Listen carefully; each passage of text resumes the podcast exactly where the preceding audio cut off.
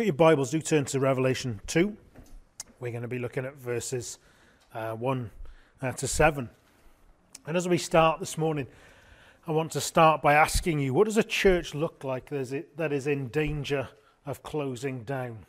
What does a church look like that is in danger of closing down? What characteristics would it have?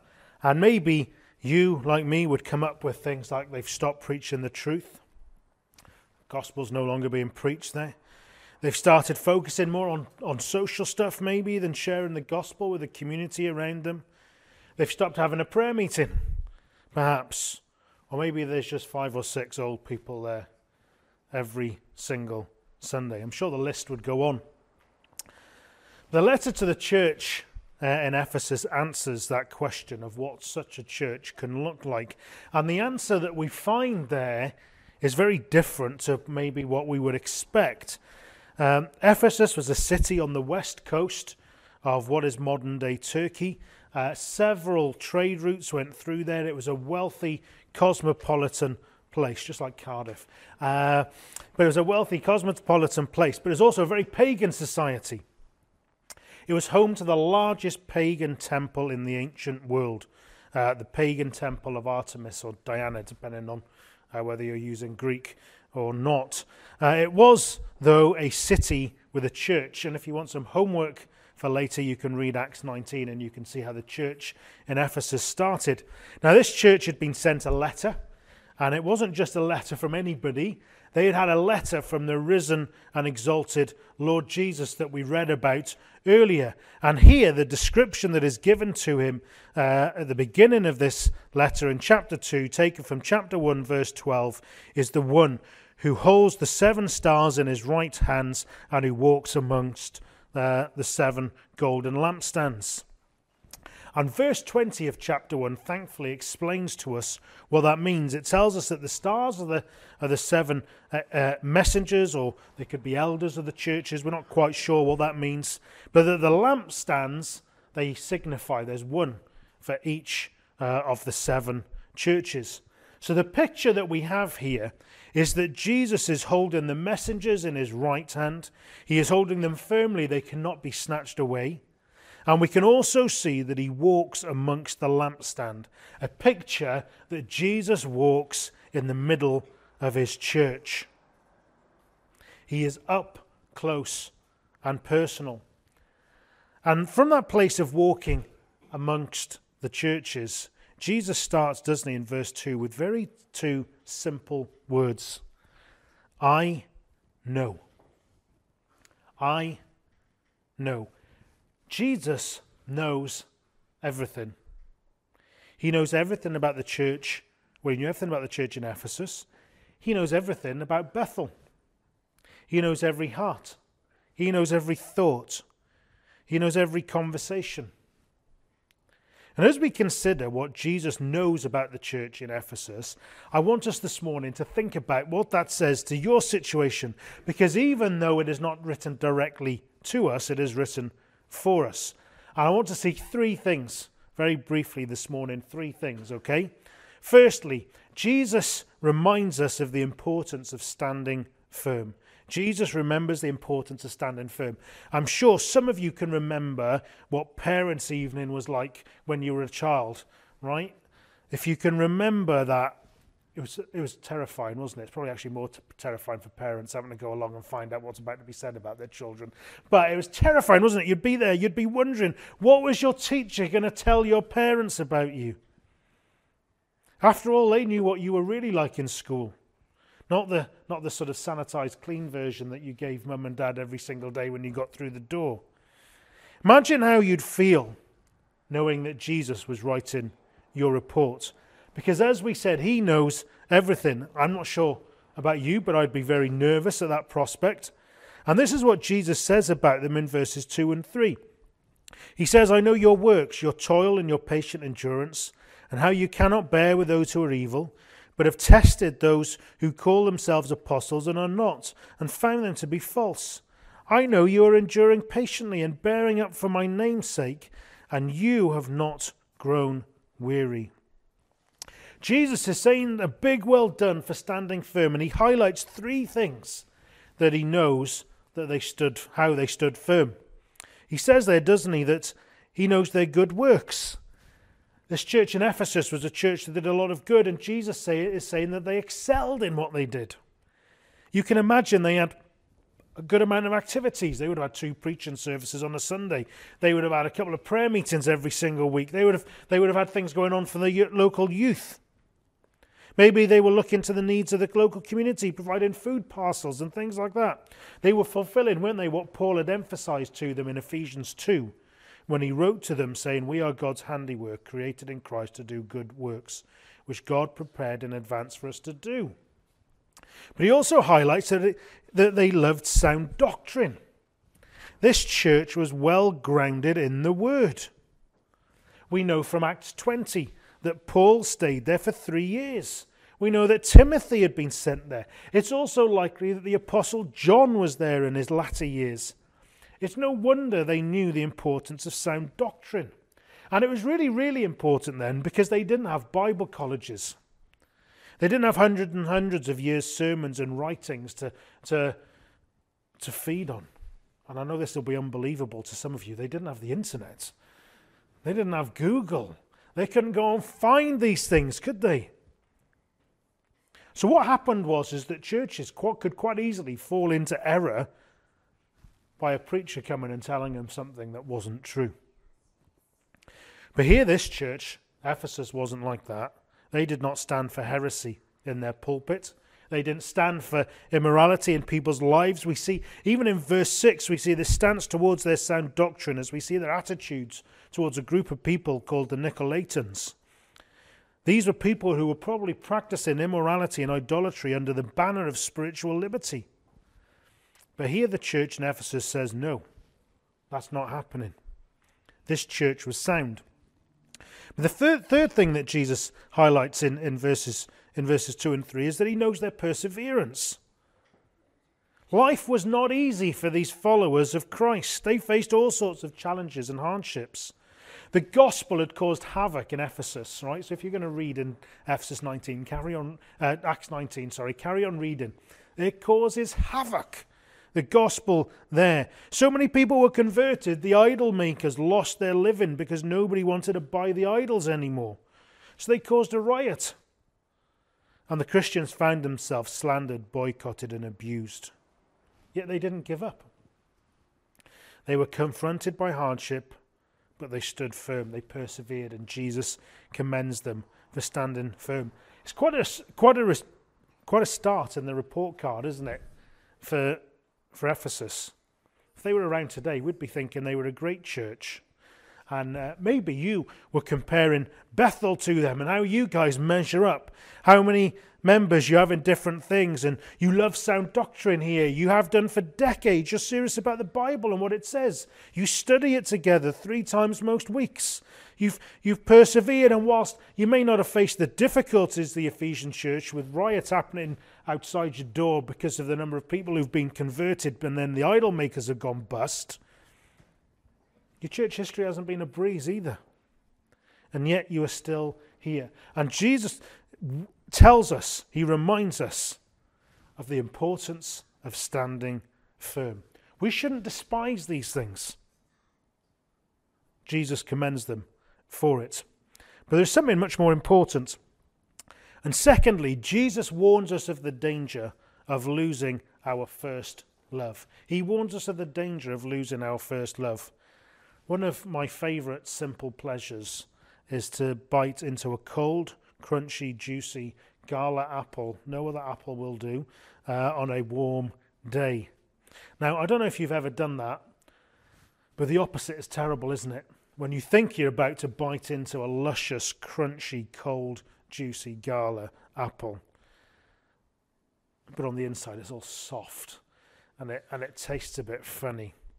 It's a huge disappointment. It looks great, but once you're on the inside it's very different. And the church in Ephesus was a bit like that. It was evangelical and sound, yet in verse four we read that Jesus says some frightening words, "I have this against you, that you have abandoned the love you had at first." Shouldn't Jesus saying, "I have this against you"? That the, the vision that we saw of him in all of his glory. And he is saying to this church, I have this against you. Yes, you may be maintaining the work, ensuring that doctrine is right. You may be persevering, but you are no longer driven by a love for God and a love for one another. That Christianity was like a marriage where all the formal pieces were still there, but the spark had gone. Imagine this, a couple meets through a dating app. Their first date lasts for hours. They have everything in common. They love the same restaurants. They love the same sort of music. They can't get enough of each other. They talk on the phone. This is before text messages, by the way. But uh, they talk on the phone for, for hours. Neither one is bored. Within eight months, they're engaged. Eight months later, they're married. But eight years later, things have cooled and they don't talk so much. He's not as caring and tender as he used to be. They don't laugh together. The passion has cooled. They stare in silence with nothing to talk about. It's not that they're going off with anybody else, but the spark has gone. From the outside, maybe you'd never guess, but the magic has disappeared. And that's tragic when it happens in a family, but how much more tragic is it when it happens in the church of God? Yet this is what has happened in Ephesus. Outwardly, it looked great. They still had a zeal for orthodoxy. They showed up for their Bible studies. They debated the dodgy preachers. They stood against evil. But they had abandoned their first love. No more were they intoxicated with God's love. And as a result, they were no longer returning that love to him or others. They were now content with the delight of their routine. The lampstand that was once flickering so brightly within a couple of generations is flickering. The love that used to make their heart throb, throbs no more. They had abandoned it, and Jesus has that against them. And the question for us this morning is, are we like that church in Ephesus? Are we doing all of the right things, but ultimately our hearts are cold? Are we like the Ephesians, busy, not missing a meeting? We're sound, we know our doctrine inside out, we're persevering. But on the inside, we're just cold and we're just content with what we do. Everyone here might think that you're a model Christian, but in your heart, love no longer beats like it one once did. You're still coming to church, but you don't come here to grow in love for the Lord Jesus. You're here to listen to somebody preaching. You're passionate about that, but Jesus is no longer the attraction, maybe. Preaching has become an end in itself. Well, you might be sat there this morning and thinking, why is Jesus, why is he making such a big deal of this? I mean, they could, they could be a lot worse than this, couldn't they? They were still doing all of the right things. That makes them better than all of the other churches who don't do those things right. Yeah, we find the answer, don't we, in our Lord's own teaching. He tells us in John fourteen, verse twenty-one, that whoever has my commandments and keeps them, he it is who loves me. So if we love Christ, we will do his commandments. But what are those commandments? Well, Jesus tells us, doesn't he, in Mark ten, twenty-nine and thirty, that the most important commandment is this: to love the Lord your God with all your heart and all your soul and all your mind and with all your strength. And the second most important is to love your neighbor as yourself. So if we follow every other commandment, but we miss those two, it's worthless.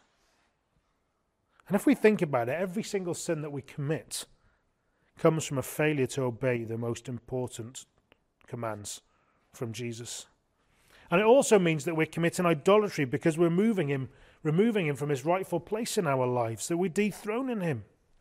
And there's a real terrible implication of that. It's not just that Jesus has got something against them. In verse five we read, I will come to you and I will remove your lampstand from its place. Remember what I said the, the lampstand was? The lampstand is, a lo, is the local church. So Jesus is saying that he is coming to Ephesus. He's going to come to the church in Ephesus and he is going to close it down. He is saying, if you carry on like this, I'm gone. This is staggering. Here is a church that is busy, that is theologically sound, and it perseveres, but Jesus says, I will close you down.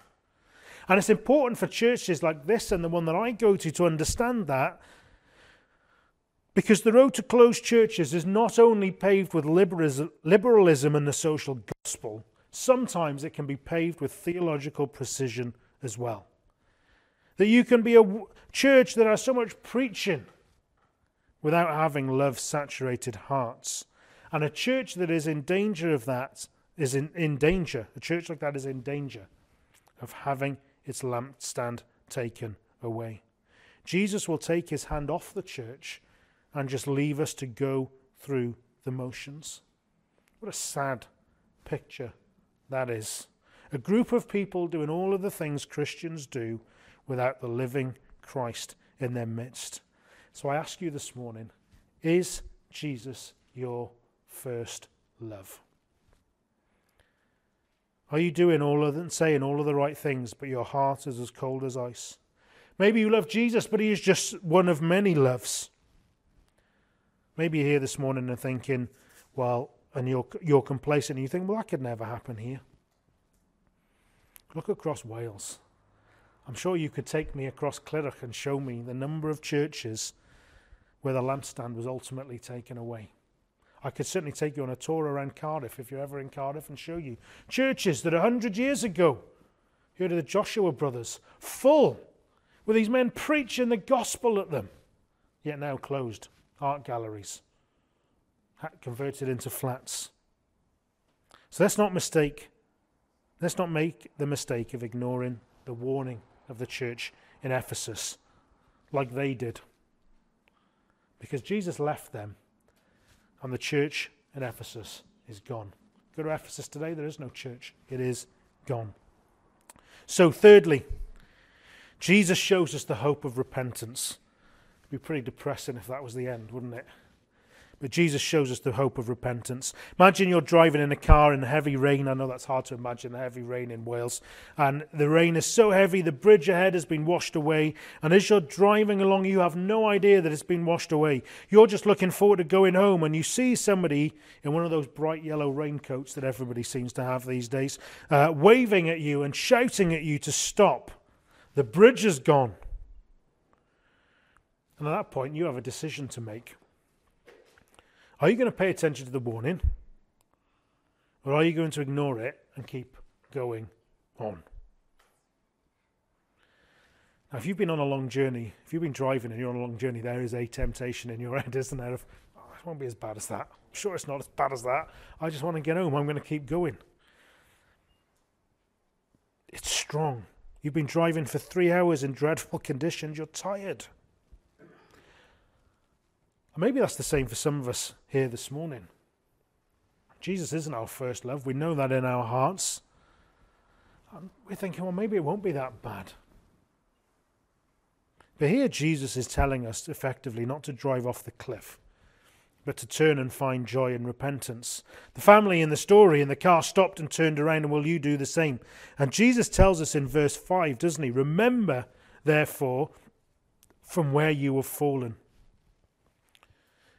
Christian, he wants you to be honest with yourself. How much has changed? He wants you to remember. Do you remember when God first woke you up? Do you remember the joy when you went from being a slave to a son, from an enemy to a friend? Do you remember when you'd pray all the time, not just because it was the right thing to do, but because you wanted to spend time with Jesus?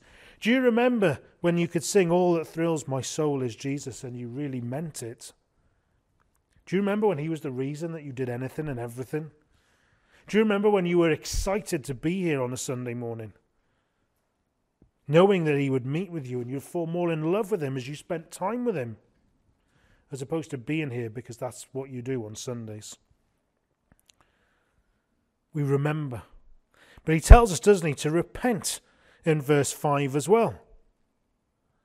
Repent. This isn't about doing better. Very good, aren't we, sometimes at trying harder? It doesn't work, does it, if you're like me? Trying harder generally doesn't work. It's not about feeling guilty. It's not about trying to make excuses. He is telling us to go to God and cry out for mercy. He's telling us to go and confess how cold we've become and ask him to set our heart aflame for him. He's telling us to tell him how we are, to tell him how we've loved other things, to tell him that he's not been our first love and to repent for not loving him as he deserves. Because repentance should be a daily activity, even for Christians. And then we ask his help to change. But Jesus also tells us, doesn't he, to return to where you were when you grew cold. In verse five, he tells you to do the works you did at first. I love this. Jesus isn't telling us to make up the shortfall that we had to make, do you know what I mean, that haven't been done. He calls us back to where we were. He calls us to action. He calls you to return to his grace. He calls you to those things that make your heart sing for Jesus. Whatever that is, he asks you and commands you this morning to prioritize it. But returning can be scary, can't it? Returning can be scary. When you know you've wronged somebody, that first conversation is horrible, isn't it? Well, you know you've got to, you've got to deal with this. But you can feel it. And even maybe the second and the third as the, as the relationship isn't there. How do you know you're going to be accepted? Think of the parable of the prodigal son. This, this son had disgraced his father. He'd knowingly, he'd willingly walked away. He'd taken all of his inheritance and said, I, I wish you would, he basically said to his father, I wish you were dead. Take my inheritance. I'm going to do, go and do what I want. Eventually, things don't go as he planned and he ends up in a pigsty, living amongst the pigs. And while he's there, he comes to his senses. He remembers what things were like in his father's house and he repents. And remember what he says? Some of you will, will know this. He's worried, isn't he? How's my father going to, how's my father going to respond? I know. I'll just tell him I want to be a slave. I just want to be a servant. Because he was worried. So he does this U-turn. He returns to his father's house. And how does his father behave? Does he make him a servant? He's not there with a big stick. His father sees him in the distance. And he's so excited to see him, he comes running to welcome his child home. You see, there are really serious consequences to continuing to abandon your first love. But let me be very clear this morning that when you return, you will find grace. You will find grace. You see, however cold you may be this morning, the door has not been locked. The story is not over. You can have with Christ again what you once had. And what a promise for those who do that in verse seven. There Jesus promises that if we overcome, we will be able to eat the tree of life in the, in the paradise of God. Now, to conquer in the biblical sense is to overcome the world by believing in Jesus Christ. To conquer is to keep faith in the gospel. And Jesus is the only one who grants access to the tree of life. And we're picking up language here from Genesis. So you can look at Genesis two later if you want to, uh, where we find the tree of life in paradise. The tree of life is first mentioned in Genesis two verse nine as one of many trees that are given to Adam and Eve for food. But after the after the fall, it is off limits. There is no way to it. Genesis chapter three verse twenty-four says that God drove out the man, and at the east of the Garden of Eden he placed the cherubim and the flaming sword that turned every way to guard the tree of life. So if the tree of life, the access has been barred, how do we get to eat of this tree of life in the paradise of God? Well, there's only one way. And that is through believing in another tree. The tree of Calvary. Jesus brought life through a cursed tree so that you and I would be granted the privilege of eating from the tree of life. He faced and was put on the tree of death so that we can enjoy the tree of life. The tree of Christ is the only way to the tree of life. And in Revelation twenty-two, verse fourteen, we read that blessed are those who wash their robes so that they may have the right to the tree of life and that they may enter the city by the gates. Not only will we eat it, we will have a right to it because our robes will have been washed in his blood. Notice that the cherubim and the flaming swords have gone. We can just enter through the gates. Nobody's going to stop us. And they point, don't they, to this future blessedness that has been promised for God's people. And that's what Revelation twenty-two is telling us, isn't it? That through the Lord Jesus, we're going to be brought to circumstances more blessed than we can ever imagine. It's so great, it's inexpressible, and it's just described, isn't it, as paradise. This is the culmination of the Bible story, where Jesus accomplishes God's original purposes for creation, reverses Adam's curse, fully fulfills God's promises, and ultimately provides his people somewhere to dwell with him for eternity. So as we finish this morning, the question I want to ask you is, will you hear what the Spirit is saying this morning? Will you listen to him? Because the stakes could not be higher. But there is hope. There is hope. And I urge you, come back to Jesus, who stands with arms wide open to receive you. Because what is waiting for those who overcome is beyond our wildest im- imaginations. And if you're not a Christian here and you've come along, the same can be true of you. You can have this hope. You too can one day be in paradise. For all of the mess of this life, that can be true of you if you put your trust in Jesus.